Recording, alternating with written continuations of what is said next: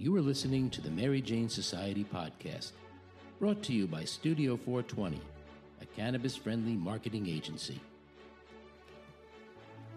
I'm your host, Pam Schmiel, Marketing Director for Studio 420.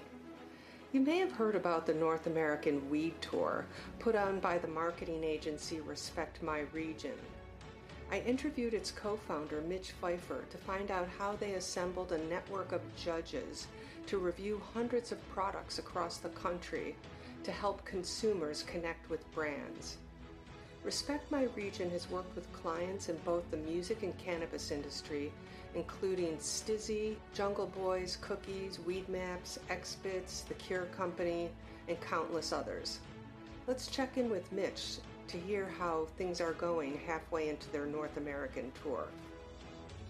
Damn, how are you? Good. How you doing?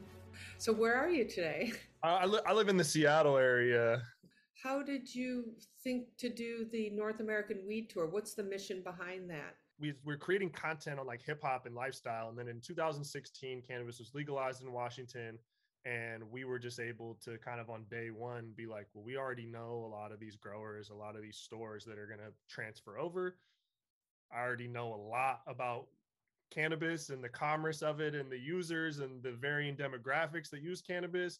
Um, and we've been doing content on hip hop which is explicit. It's difficult to market because it's you know there's explicit lyrics there's drug you know there's sex right? There's all these different components that make it kind of unfriendly for traditional channels much like how cannabis experiences now.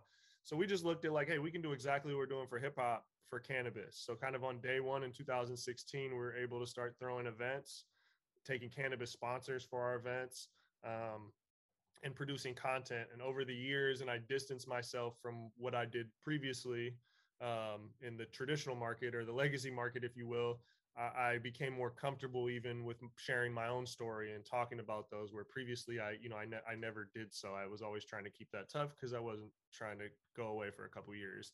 Um, so and so it's it's it's transpired pretty greatly over the years. I know that wasn't super short, but that's kind of the the ethos of respect my region.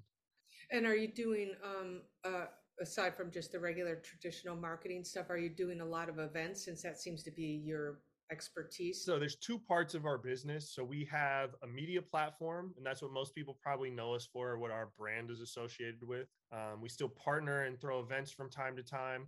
Some components of that are a lifestyle brand because we started that. So we do merch. You might see some like cannabis product collaborations with us in the future. We're not a media company forcing that. That was kind of that's what we were, and we kind of morphed into a media company. And then the other side of our business is a marketing agency. And so much like our platform, we work in music and hip or music, specifically hip hop and cannabis, definitely skews more towards cannabis these days. Um, so we work in the back end of brands, dispensaries, delivery companies, and ancillary uh, products. And, and, you know, we've been blessed to work with a lot of the top cannabis brands in the country. Before COVID, about 85, 90% of our revenue was rooted in events. You know, COVID really took the wind out of those sales, but it was you know, it's not the most unique story, but it was such a blessing because events are really hard to scale and they're very, very high risk. You know, I come from whether it's cannabis events or music events, you invest a lot of time and a lot of money into something. And at the end of the day, if you're the one throwing the event, everyone's getting paid and your pay is not guaranteed. And you could spend months of your time and invest a lot of your own money and lose money, right? And or, or break even or hey i made 2000 in a night but wow i put two months of work in that's not very much money you know? So i to scale at events you have to have uh, pretty good operations and quite a bit of capital because it's just risky you know? Certain events are going to fail and um, fail financially. Um, so I, I never wanted to do events. We just really got pigeonholed for a long time where we tried to do other things and people like well what about an event? And we're like, oh fuck, if they're gonna pay us money for it, you know, we'll do an event. And so we kind of got stuck in this trap, if you will. And COVID really opened it up for us to do finally be like, okay, you can't talk to us about events because there are no events. So here's the other stuff that we do. And since then, what we want to do, our satisfaction uh, oh. and and our the impact we can have has just grown immensely. Um, we're still trying to figure out, you know, scaling properly. I think like any startup, but uh, we're definitely on the road we want to be rather than kind of just trapped in you know, when the phone calls and money's on the other end, it's hard sometimes to say no, you know, if it keeps calling. Are, are people coming to you for being kind of influencers because you are known in a certain market like that hip hop or music world? Yeah. Yeah, yeah, a little bit of B2C and then surprisingly quite a bit of B2B. Um, you know, we obviously through our media platform, like we get average, right? We run advertising and run content for people is, is how we monetize that. So we get some, obviously we do outbound sales, but we also get inbound sales. On the agency side, it's really just being support, you know, um, we're we, we're self-proclaimed you know marketing nerds like you know especially digital marketing nerds so all spectrums of content and email and seo and sms and and just copywriting even in general um, so we really know that but then on the other side like i really come from the culture i've really been around which matters you know when you talk of the scale of cannabis there's certain msos and there's a lot of leaders in the space that might be MBAs or PhDs, and there's there's this there's this battle between the suits. I, I call it like the suits and the cowboys, or the legacy market and and the business guys or the tech guys. And you know, a lot of them like really look down on one another, right? Like the culture really looks down on anyone that's got an MBA or whatever isn't from the space and and vice versa. You see the other guys, oh, the stoners don't know it. They need to know real oh, business oh, yeah, or whatever. Yeah, and like yeah, I've always felt a bridge between. I, am I'm, I'm an avid you know fan of business. I write write read books. I like hearing stories about how people build businesses, even if it's not even relation to any industry I know. Like I just genuinely enjoy that. But I also I also am really from this culture. I really did the legacy stuff at a at a at a decent level, and then when it comes to like my curation or taste for actual products and the level that at which I consume, you know, there's there's very rare people in the culture that could come and check me on my my resume of what I've done within this space specifically. Um, and so we kind of work as a bridge between the business and the culture. Maybe the business needs a little bit more culture, maybe the culture needs more business. We kind of work as a conduit between that. And they've been doing the business for a long time, but then you have to bring it onto a professional level and to a legal level, and that's a different operating um, procedure. And, I mean, you look at a dispensary, right? Like a your typical dispensary could learn immensely from any fucking chain store in the mall, right? Like I worked in the mm-hmm. mall younger, just their operations, their checklist, their hiring, like they just have these processes so down and so consistent. How you can go to a store in any mall, the same store in any mall, and get the similar experience, right? Like so much of cannabis can benefit from that. And a lot of people are resistant to that. But on the other side is like the business needs the culture like the culture matters and because we come from that we can talk about products whether it's writing it or understanding how to relate to those people in ways that you know someone i'll never knock them but someone that jumps over from cpg that mm-hmm. worked in you know i don't know scope mouthwash or something right? Like they have immense value to bring cannabis if they're understanding of supply chain product positioning and cpg but cannabis is a very unique nuanced you know the cannabis consumer knows no gender age racial you know it's very wide and vast but there is some nuance and there is this cultural Im- implications because if you look at like products like music right like the average music consumer listens to whatever's on the radio. Whatever's force fed is popular is what they listen to. They might not know if it's really actually good or talent, you know, or really. And but then you have these people in the culture that really obsess over that. And that's a smaller subset of, of listeners, but that subset really helps define and push music as a commodity as a whole. Like their impact is really in you know invaluable whether it's noticed or not and so i view cannabis as the same thing obviously as this scales out and normalizes a, a regular cpg it's not going to look like what a lot of people in the culture look like but there is some nuance and cultural implications that are going to have just unmatched value and and in just understanding what this looks like and how this moves there's so much authenticity and everybody throws that word around but there's so many stories. I've never seen an industry that has so many stories behind their products. And that's hmm. where i think we're going to differentiate. Yeah and and i think even even being in the legacy market right like a lot of people definitely pigeonhole me like as in the hip hop or like oh you're this and that. But when i was in the legacy market sure i sold to a lot of people that were like me or my age but at a certain point a lot of my my friends parents which were teachers and doctors and lawyers and real estate agents and people that would potentially come to my house and be like i could see it on their face if they didn't say it like wow i don't fit in here you know? But it's like nah we all share over this right? And your stories and your connection and your consumption habits might vary gr- vastly from mine but I, you know they say history repeats itself and it's funny sometimes I, when people like pigeonhole you're from the culture you think hip hop runs it's like no i know i i know from the legacy market how oh, wide yeah. the consumer demographics are eh, from what they look like who they are what they use and also the transgressions of like kind of based on their lifestyle or age or occupation kind of how they use when they use how they prefer to shop the discretion right? Like i've already seen all of that for many many years before cannabis was legalized. What is the format of well what is the whole mission for the north american uh, weed tour what, how did that start yeah, so so I'll, I'll start, you know, selfishly like for what we want out of it, right? There there's a bigger mission than that, but for us, it's it's literally was designed to growth hack uh, building relationships.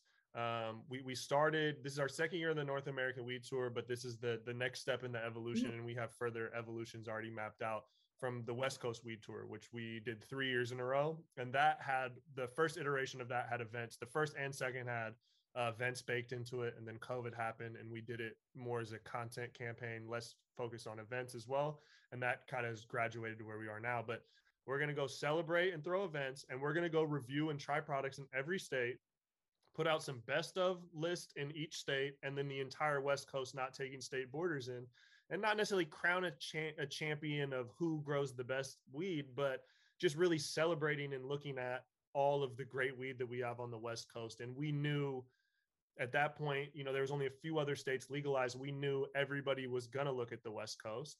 And so we knew, hey, this is going to start here, but we're going to grow from here. And, you know, thankfully we're from here, but also thankfully people are going to be what we build here will have value that'll transfer over. And so moving into the North American weed tour, you know, legalizations mm-hmm. spreading like wildfire right now. And um, it's it's about it's less about finding the best because admittingly a lot of people in illinois will not put up their flower to compete with the best on the west coast as they shouldn't as well um, but a lot of them know that and uh, so it's it's about finding the best in legal cannabis across the country but it's also exploring the culture and the consumer experience like you know i live in washington we don't have uh, you, you know, you, everything's packaged goods. You can't open anything in the store. We also don't have delivery. Down south in Oregon, they still have a deli style where they literally open big jars, jars, and usually use like chopsticks to show you what you want before you buy. You go into California, it's more finished goods, but they have delivery and home grow. And so the consumer experience and the culture, you know, is going to differ ge- geographically and regulatory wise. So it's about looking at that, celebrating it, and really just kind of connecting the dots because very few people in cannabis are are are content with just being in their market. Everybody's looking to grow along with the industry growing. But so basically, you're focusing on the um, the uh, legacy uh, products that are that are coming out and trying to highlight those. Well, honestly, anything. So when I when I say we're looking for the best, I always tell people there's like I, I put those into two buckets, and you know I think back to the start, like there's there's the the best is what us that are the real connoisseurs, the real high level consumers that really have a high, you know, a developed palate for cannabis and consume a lot of it, uh, or from the culture. There's a lot of things that we will generally agree on as the best, right? Like you asked mm-hmm. top five, we we're talking about rappers, we we're talking about the greatest basketball player of all time. We're never all going to generally agree on like, hey, this is the undisputed number one, number yeah. two, number three. You know, forever we'll argue that stuff until the end of time. But if enough people are really have an understanding, a palate, and are from the culture, and we talk about what are the best, we might be able to come up with 10 to 20 names that all would kind of mutually, hey, I would, you know, based on your top five, I would, I would respect your palate or your taste based on who who you pick. And so it's like a little bit of exploring those ones that we all kind of would interchangeably hold as the best, which is super subjective. And then also what is the most popular? Because those subsets don't always and this isn't just in cannabis any you know tequila tacos whatever who makes the absolute best burger and who is the most popular burger? You know those maybe they cross over sometimes but they don't always. So it's kind of looking at both because they both have value. And the culture again there's in this other fight of like the culture versus the average consumer right? Like i am a high level. You could give me some weed and if it's not up to my standard or not something i like even if i didn't you know and you gave it to me i'd be like i don't want this. I'm sorry. I just no disrespect i have a certain level of palate that i just am not going to sacrifice when it comes to cannabis. Maybe sneakers or something else but not cannabis. Right. but you know there's a lot of products that are popular out there and just because i have that high level of palate i can't be like ah don't smoke that or don't use that. It's trash. It's like obviously there's a huge consumer demographic for it. So i think both of them deserve respect and attention to talk about and showcase to people um, you know unbiasedly.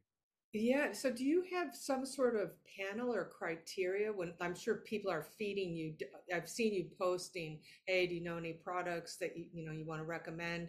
Are you I, I mean just hearing you talk about that i would love to hear a panel of connoisseurs people who have been smoking for a long time and who also have access to really good stuff and really good strains, not like you're saying kind of in the Midwest or, you know, where it's not really been grown or, or known.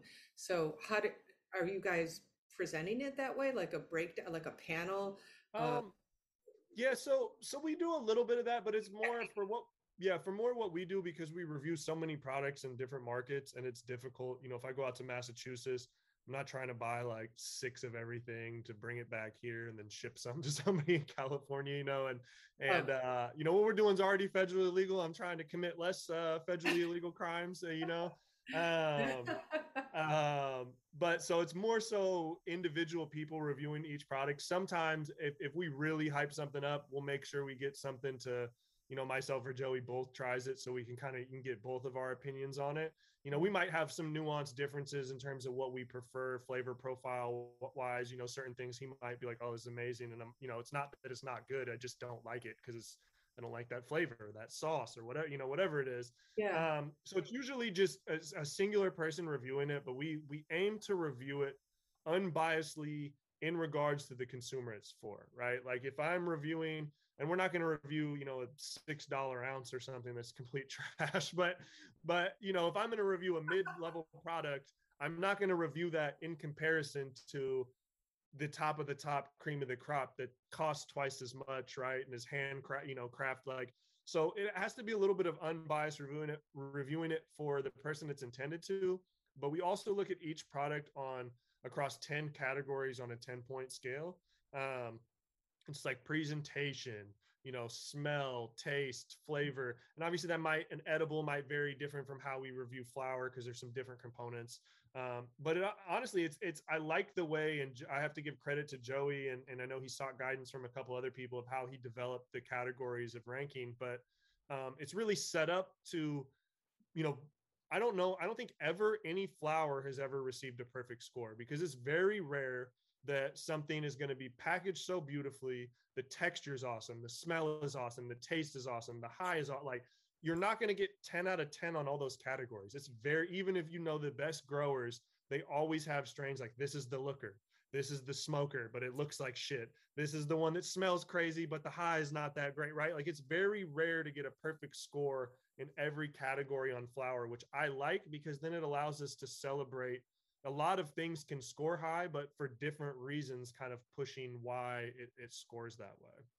What's just, I'm curious what your preference is, uh, you know, kind of basically like when you're looking for something like you're just saying, oh, I don't like that smell. I don't, what, what, what is your perfect uh, profile for yeah so I, I, mean i'm i'm like first of all like just the thing i'm matter mode like taste taste and that's when we review flower usually if you, if you ever watch our videos we usually review the taste out of 10 and then we'll give a full score out of 100 because I, I just believe any connoisseur the taste is by far just the most important you know that's what we're, we're smoking it to enjoy the way it tastes mm. um, so taste smell and then probably the way it looks there's plenty of stuff that does not look great but it's like oh my god the smell and taste on this is amazing if you bring that look up to where it also is like visually attractive then it's like the holy trinity right mm. um yeah. but when it, when it comes to strains i i really like uh, just like traditional like OG Kushes, like a musky, cushy, just oh, like Kush. I really like that. And then I like like gelatos, which is a uh, the the parent the, the the parental lineage that gives gelatos a lot of the look and smell we like is the sunset sherb. So any anything that's like heavy leaning, like a gelato or a gelato cross or a Runtz or something with a sherb a strong, sure, you know, flavor, smell profile on it is something I just I like. If Kush and Sherb are involved in it, I likely, and if you mix those two together, it's probably and it's a good thing. I'm probably gonna love it.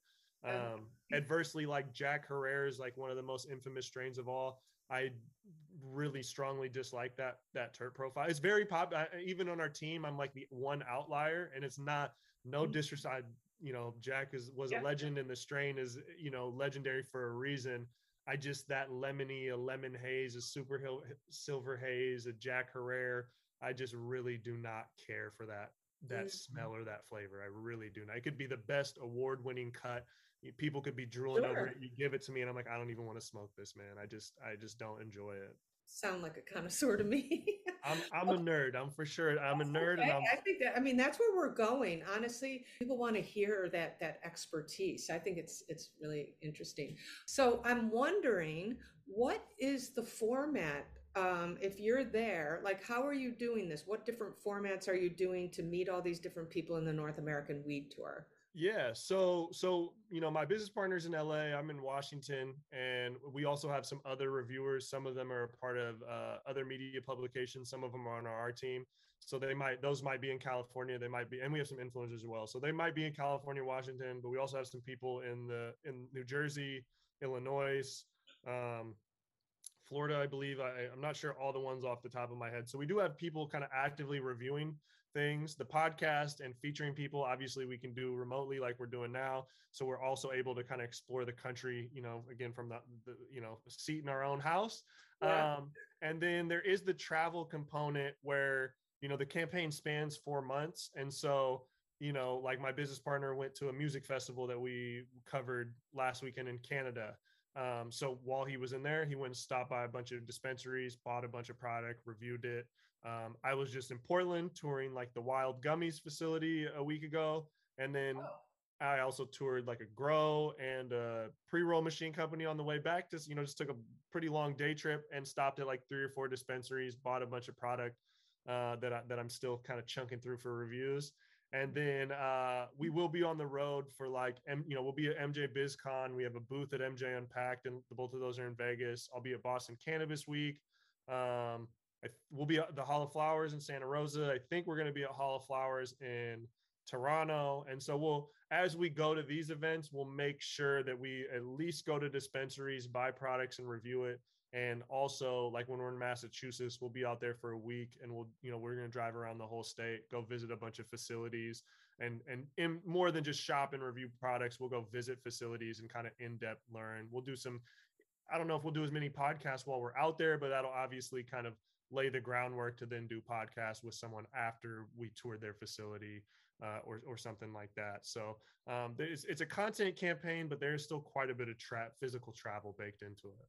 And you're specifically or kind of mostly looking for those legacy people? Re- really, anyone. Like I said, really, really, really anyone. You know, we're looking to work with uh, dispensaries, and the way we work with dispensaries is kind of using them like hey, you guys as a dispensary, as bud tenders, what are your top 10 products? And again, top in most popular and best, right? And so we'll review those products, but also review it from, hey, we shopped at this store and their bud tenders or how they guided us was uncovering these as their top products. This is their their thoughts on the culture and the market and the, the consumer and the mm-hmm. maturation of that industry. Um, so it's it's covering all sides of the spectrum, whether they're you know legacy or, or new to the industry, whether they're you know that mid-level shelf price that that you know my friends that are you know connoisseurs like me would not touch and laugh at calling mids or it's that high end craft stuff that everybody drools over. You know, we definitely look at, at all of them and not just flower too. We do edibles and dabs and concentrates. It definitely leans more towards flower because if, also if you look at the recreational market, flower is the leadest selling category, you know, product in that category. Um, so that's, that's, we tend to look at that the most, but it's not all we look at. And it's not always just the top craft. It is a little bit of everything. Oh yeah, oh, I'm going to definitely now that I'm learning all about what you're doing, I definitely want to follow you. And also, just as a marketer, I just love to hear about you know the different states or the different areas and the different cultures and the different you know consumer mm-hmm. profiles mm-hmm. and talking to these bud tenders. I mean, that's all people are talking about. If you want to get your product on the shelf, is you got to get to these guys. So yeah, I, I, feel bad for every, every bud tender I deal with. I'm always like, even if I'm just shopping, I'm like, I'm apologize. I'm gonna, I'm gonna. What's the best? What's the most popular? What are people? And most of them love it, you know. And they're like, oh, someone's not in here that's just like, what's cheap and high THC, and like, but I, I just yeah even even in my home market you know the shop down my street i shop at I, I, still every time i'm in there even though i probably personally know the owners of the majority of the brands in the store and the owner of the store itself i'm still in there just haggling their bud tenders and then i'll even let the hey your bud tender did a really good job like uh, let me bother them or you know and another way that i, I shop just as it, whether i'm shopping for business or personally you know i usually go in i'm usually going to buy two eighths of something that I pick and want. And then I usually try to let the bud tender truly like, here's the two things I picked out after I annoyed you and asked you a bunch of questions and made you show me a bunch of stuff. Here's the two things I pick out. Now, based on my taste, recommend me something that you that I don't really know. Like put me on to something I don't know about. And that's how I personally, if a store can put me onto something that I would not technically buy or had no interest in, but I was like, all right, I'll take I'll take your word for it. And I go home and I'm like, wow, that's impressive. Then I like, I'm like, dang, I love that store, man. I love that store. Well, I wanted to ask you about, um, you know, the different entrepreneurs that you're meeting in this space. But before that, it's like, yeah, what kind of products across the country that you're, are you seeing different uh, new innovation in the the delivery methods or what's coming up besides flower? I mean, in gummies, I know we know it's flower gummies. Yeah, I mean, I really like like the hash rosin gummies. Um, they're gonna cost a little bit more. Like most gummies are just made with distillate, and you know the the the, the negative slang term for distillate is hot dog water. Um, and, and, it's not saying distillate is bad, right? Like I, yeah, there's plenty of products I consume that have distillate in it, right? I'm not knocking it, but hash rosin is like just the way that they make it. If you're making distillate, you can kind of throw whatever you want. You're stripping just the THC out of it. Hash rosin is a little bit. It's like really, if you ever watch how it's made, it's like pure plant. There's no extracts. You know, I'm not a big dabber. I'm a big flower guy, but rosin, when you get some good rosin, it just literally smells just like the flower. Like that's what got me into dabbing was uncovering rosin. And so it also has when you when you make distillate, you strip a lot of the cannabinoids and, and, and chemical components other than THC. Rosin has all that good stuff in it. So a 100 milligram hash rosin gummy versus or a 10 milligram versus a 10 milligram distillate gummy it's not necessarily going to get you higher, but it's going to have like a more full effect, if that makes sense. Yeah. Um, I haven't seen that on the East Coast. A hash rosin gummy. It's it's honest. Like so, I'm in Washington. Like it's it's get it's pretty big in Cali. It's slowly like I don't know why us in Washington we're we're kind of late. I feel like Oregon's kind of even beating us to the punch. So it's kind of once a market matures, and this is what I've seen. You know, once a, a market goes legal, like distillate is the most popular vape cartridge then pretty soon people start putting live resin out. The moment someone can do live resin at scale where the price gets closer to distillate, a lot of the market graduates to, to live resin because it's a better product. It's going to taste better. Well, it depends on the consumer, but I think most people would generally agree that it's a better product. And then rosins, again, it's a little bit different, but it's more expensive and potentially a lot of people would say it's a better product than live resin. So you kind of go to like your regular gummies, and then you might see some live resin gummies, and then you might see rosin gummies. And they might be priced differently because it's just the margins and the cost. But as a market matures, you see more products like that. So the rosin, like edibles and gummies, are something I really like. Um, yeah. I really like the high dose uh, beverages, which is like when I went to Massachusetts, like you know everything's like five milligram or two milligram limit, That's which is just, I know. I don't terrible. Yeah, I'm I'm taking personally, you know, 20 to 100 milligrams of edible when I consume edibles. I don't want to drink 10 sodas. I don't drink soda. You know, I don't even drink seltzer water. So like, I like to have, um, like in Oregon, you can get like tinctures on the legal market, like 400 milligrams. I'm not drinking the whole 400 milligrams, but I can add that to a beverage and get my 40 milligrams in a much smaller, yeah. you know, dose. So I, I'm I'm a fan of that. And then along with that, the nano emulsification, which is thankfully like you know in washington i learned about it early when like one person was doing it now all these new states are coming online like at day one they have it but it's taking a beverage or an edible that's quick activation which is much better right than i'm gonna take edible and then sit and wait for two hours you know you have to really be committed to like well i don't have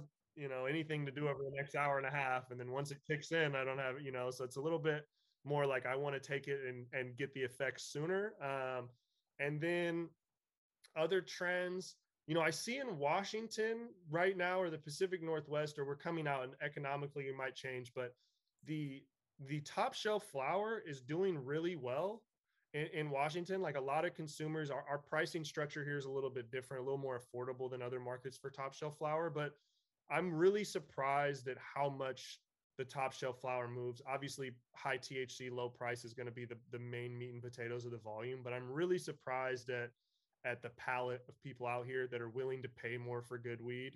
Um, because I believe everyone should. I should believe you should buy less weed and just buy better weed. I that's I personally came to that journey early on in my life where I had some really good weed and was like, fuck now. Now I can't, you know, there goes smoking six blunts a day. I got to figure out how to just do one because this I'm not I'm not going back. I I'm not going back in quality. Yeah. Um, but but seeing that and then also I don't know if it's just in Washington, but uh what I'm seeing in Washington specifically is also the top shelf consumer doesn't care about THC percentage. And the mid shelf is more where the, and that's kind of uh, across the country, you would call them THC chasers, mm. um, which mm. leads to fake test results and growers having stuff they really like, but it doesn't test high enough. So the market will reject it, even if it's a great product. Um, anyone in the industry will say THC percentage doesn't matter, yet the consumer cares. But I noticed in Washington, your high end consumer, you'll see a lot of stuff selling out that's only testing at 17%, which is just when you drop the price down to the cheaper products, it would it wouldn't even move, and it's far superior product. But the the upper echelon consumer is is starting to understand like yeah that shit doesn't matter Oh, well, I guess it's all the probably good terpenes and things that were kept in there that make it the give it the flavor or the experience that you're looking for. What about the um, pre-roll infused pre-rolls? Because that's a very popular selling product as well. I think almost right above gummies, from what I've heard. People are trying different things and having different problems with you know the rosin and it's dripping and it's you know labor intensive to make. Are you what are you seeing out there for for that? Because i know people are trying all different things. Yeah yeah i'm seeing you know a lot of people are starting to make like hash and mix it in with mm-hmm. flower grind up flower and mix in hash. That way you have an infused pre-roll that burns a lot better because that's that's the issue. I, I i personally i do not buy i do receive them and may review them pre-rolls from companies but I never, as a consumer, I will never buy a pre. I, I, I, I like, I enjoy rolling as much as I do smoking. I do. I'm not ignorant enough to know that's not the majority of the market. The pre-roll category, as you said, is a massive market. There's a lot of yeah. people that can't roll. There's a lot of people that just want to walk outside the store and spark it up on the street. And all due respect to all of them, um, I, I personally think the pre-roll market, like in, I don't ever buy them, but even in reviewing them, I feel like the failure rate in terms of the consistencies on the burn, it being too loose or plugging up and not getting a good hit. I just I'll get I'll get them, and I actually it's funny I I didn't like the term dog walker, but when I walk my oh. dog, I might I might actually opt for a quick pre roll, and I'm always always I'm on the phone when I'm walking my dog, and I'm always asking Of people. I'm always like, do you guys have a good experience with pre rolls? Because I'm just sitting there like this shit sucks. I can't slighting it and I just can't like I just can't I dis personally I dislike it but I just view toured this facility Roll Pros in Vancouver Washington right outside of Portland. They have an automated machine that that that replicates hand rolls instead of stuffing cones. And oh. uh, they were rolling some CBD flower that they're about to throw away and I was like hey can I just I just want to I'll smoke the CBD just to see how it burns. And I was impressed with that that technology um, so there's an unsolicited, unpaid shout out for Roll Pros right there. Yeah. Uh, but but you're yeah on the infused, I'm seeing some of the some of the craft companies have really been putting in, or the top companies are really putting in R and D to make good products. You know that really mix mixture good, like mix well, burn well, and stay consistent. Because that's the issue. There's still the cheap garbage pre rolls that are infused because then you have a real sexy THC percentage to slap on there they sell high volume but they're just not great products in my opinion mm. um, but i think some people are really putting in the r&d to figure out like what is the how much hash or oil should we put in here to make yeah. the right the right ratio because i think that's a you know you put too much it gets too ugly. And I, will never forget early on, I went to Denver and I reviewed this pre roll, or I didn't review, I smoked it, and it had like shatter wrapped around it. And it looked amazing but it dripped, man. It ruined my sneakers, man. It, like dripped on my Nikes, and like I could not get this oil off. And I was just, I was always like, I'm never buying one of those again, man. I just ruined like a hundred dollar pair of shoes with that pre roll. So that's what I've been hearing. The whole dripping thing is is is a problem. So, uh, and then I also hear heard with the pre rolls and uh, that multi strain pre rolls are a big thing. So so a pack, like a 12 pack, but multi-strain. I don't know if that might be a Canadian thing. I, I forgot hmm. where I heard this. Somebody talking about this, but I, it was the first time I just recently heard that, and I thought, oh, that what a great idea! Multi-strain pre-roll, you know, pack of pre-rolls and infused uh, could be infused also, but anyway. So okay, I can't believe we've been talking so long. So I'm going to wrap it up because I know you're busy. And who are the entrepreneurs that you're meeting, and what are the cha- the biggest challenges that they're facing? I'm sure I can guess, but. Uh, yeah, I mean, you know, we we've been real blessed to meet a lot of the a lot of the founders and a lot of the the the people really making moves in this industry and defining this industry. You know, I think the the main issues are all you know all stemming from how to be profitable in such a low margin highly competitive industry um, how to scale you know because that's another thing is i mean it's difficult to scale any business but especially something you know that has so much risk. If you're a grower you have so much you know you you lose a room to disease or it seeds yeah. out like you lose months of work and then it's like you can't just be like all right well we got more money. It's like you lose months of work and then you have to wait months more to get any sort of viable product to pay all your bills. Um, so it's hard to with just it, agriculture is hard in general especially with the plant so finicky. So scaling is is is difficult. Um, competing with this race to the bottom you know it's like we're going through phase in a couple areas where it's an oversupply and you just see a ton of guys who are offloading product at whatever price they can just to get back some sort of investment but obviously that just crashes the price um, and it makes and those guys are just trying to exit trying to grab a piece to exit but they're they're kind of tanking everyone on the way out. Um, you know personally what i what i don't think enough people are saying um, and in relation to a lot of these problems i just don't think people are building brands or products people give a fuck enough about or able to communicate that. Because you look at any category of anything um, there is a premium there's a mid and there's a low. And there's in wine in baseball cards in shoes in concert tickets. There is your five dollar your ten dollar and there is your thousand dollar that also you have to get airfare and hotel you know there are people spending thousands of dollars for stuff that people are also spending $10 for the similar feeling of experience.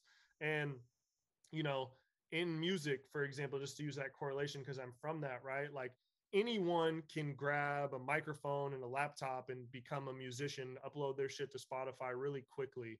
Um, anyone could do that you know and just because you're doing that, nobody owes you anything. Nobody has to like you. Nobody has to license your music. Nobody has to come to your show. You've got to build that following brick by brick. You've got to build those partnerships. You got to make people care. You have to have so many intangibles on top of an actual business plan or business model. And nobody owes you shit. Maybe you make it, maybe you don't oh, it sucks you came out, but then Beyonce dropped something that took your whole vibe, but she's Beyonce, and what are you?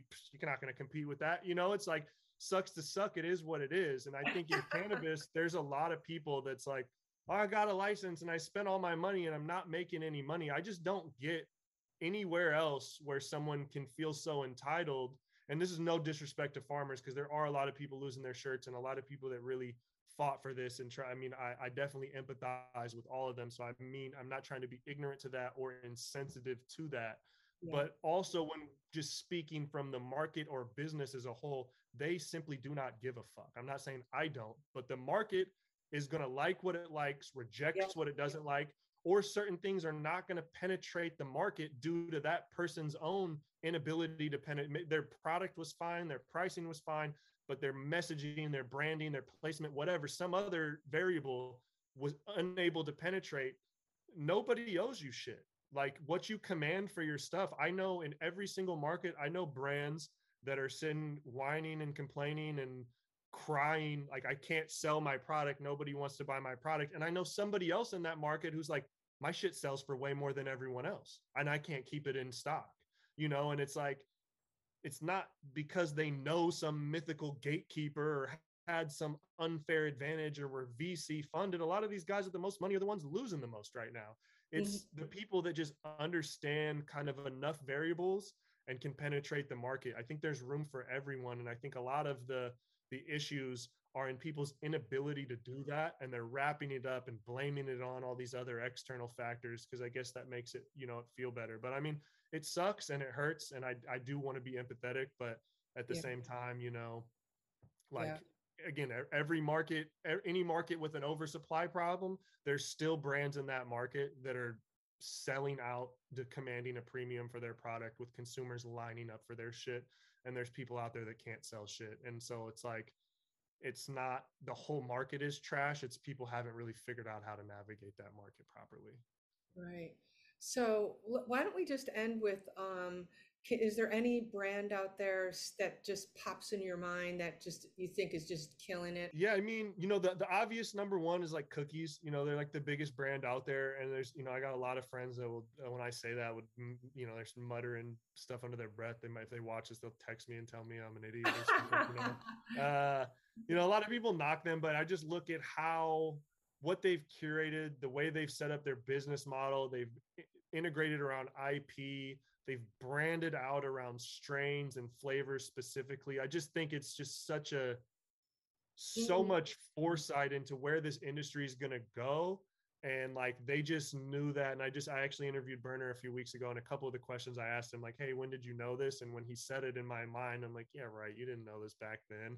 But obviously taking a step back and look at their business model like well shit you did have a lot more foresight than any you know potentially anyone else in a lot of different regards. So I just really like, you know, whether you want to argue about their quality or this or that, I, I don't, I'm not here to entertain that, but what they've done from a brand, a packaging, and just a business model perspective, I think is just super, super admirable. I think Jungle Boys is another brand. Again, I've had flower from them that was killer and some flower from them that I'm like, yeah, this is overpriced or whatever. Um, but from a brand perspective, how they're able to scale to new markets, super admirable. Um, I'm a big fan of it. Um, and then I like, you know, I like a lot of craft farms. So like, you know, in. Washington, we got like uh, House of Cultivar, Scored, Tranquil Forest, some smaller craft ones that I just personally really like their product. In, in Oregon, there's like Archive, uh, Urban Canna, Resin Ranchers. Uh, I think Nelson and Co. There's a couple grows down there. California, uh, you know, Cure Companies and one that I like a lot. Um, and I just had Laughing Gas was a, not the strain from cookies, but the brand down there. Their flower was unbelievable, mm. unbelievable. So I mean, I don't know. I, I got I got brands that I'm a fan of of as a brand, and then Cann too. I'll throw Cann in the mix. Um, and Wyld Wyld Gummies. I just toured their facility, but they're learning more after I learned about it. I like their product, but just their approach and their same thing, their model of how they're building out their business model. I just am a big fan of it. Cann I'm a fan of. They rolled out with that celebrity influencers in a way that just nobody else has. Oh, yeah, so they did a great job. I, am probably never gonna buy a can or cons- I'm not the ideal consumer, but again, as a marketing nerd, I'm in, yeah. in complete awe of their what just they've done just their copy, their language, their it's they just captured it. Wow, thank you so much. It was really so fun to talk to you and um, learned a lot. I'm glad I got to know about Respect My Region and the North American tour, and I'm going to be following you now. awesome. Thank you, Pam. Any, any, any chance you give me to talk and rant about cannabis, man, I can definitely do so for as long as you would like. So. Very cool. Okay, I wish you a lot of success, and I'm going to be watching you guys, and I'll talk to Joey tomorrow. Humbled by that. Thank you very much.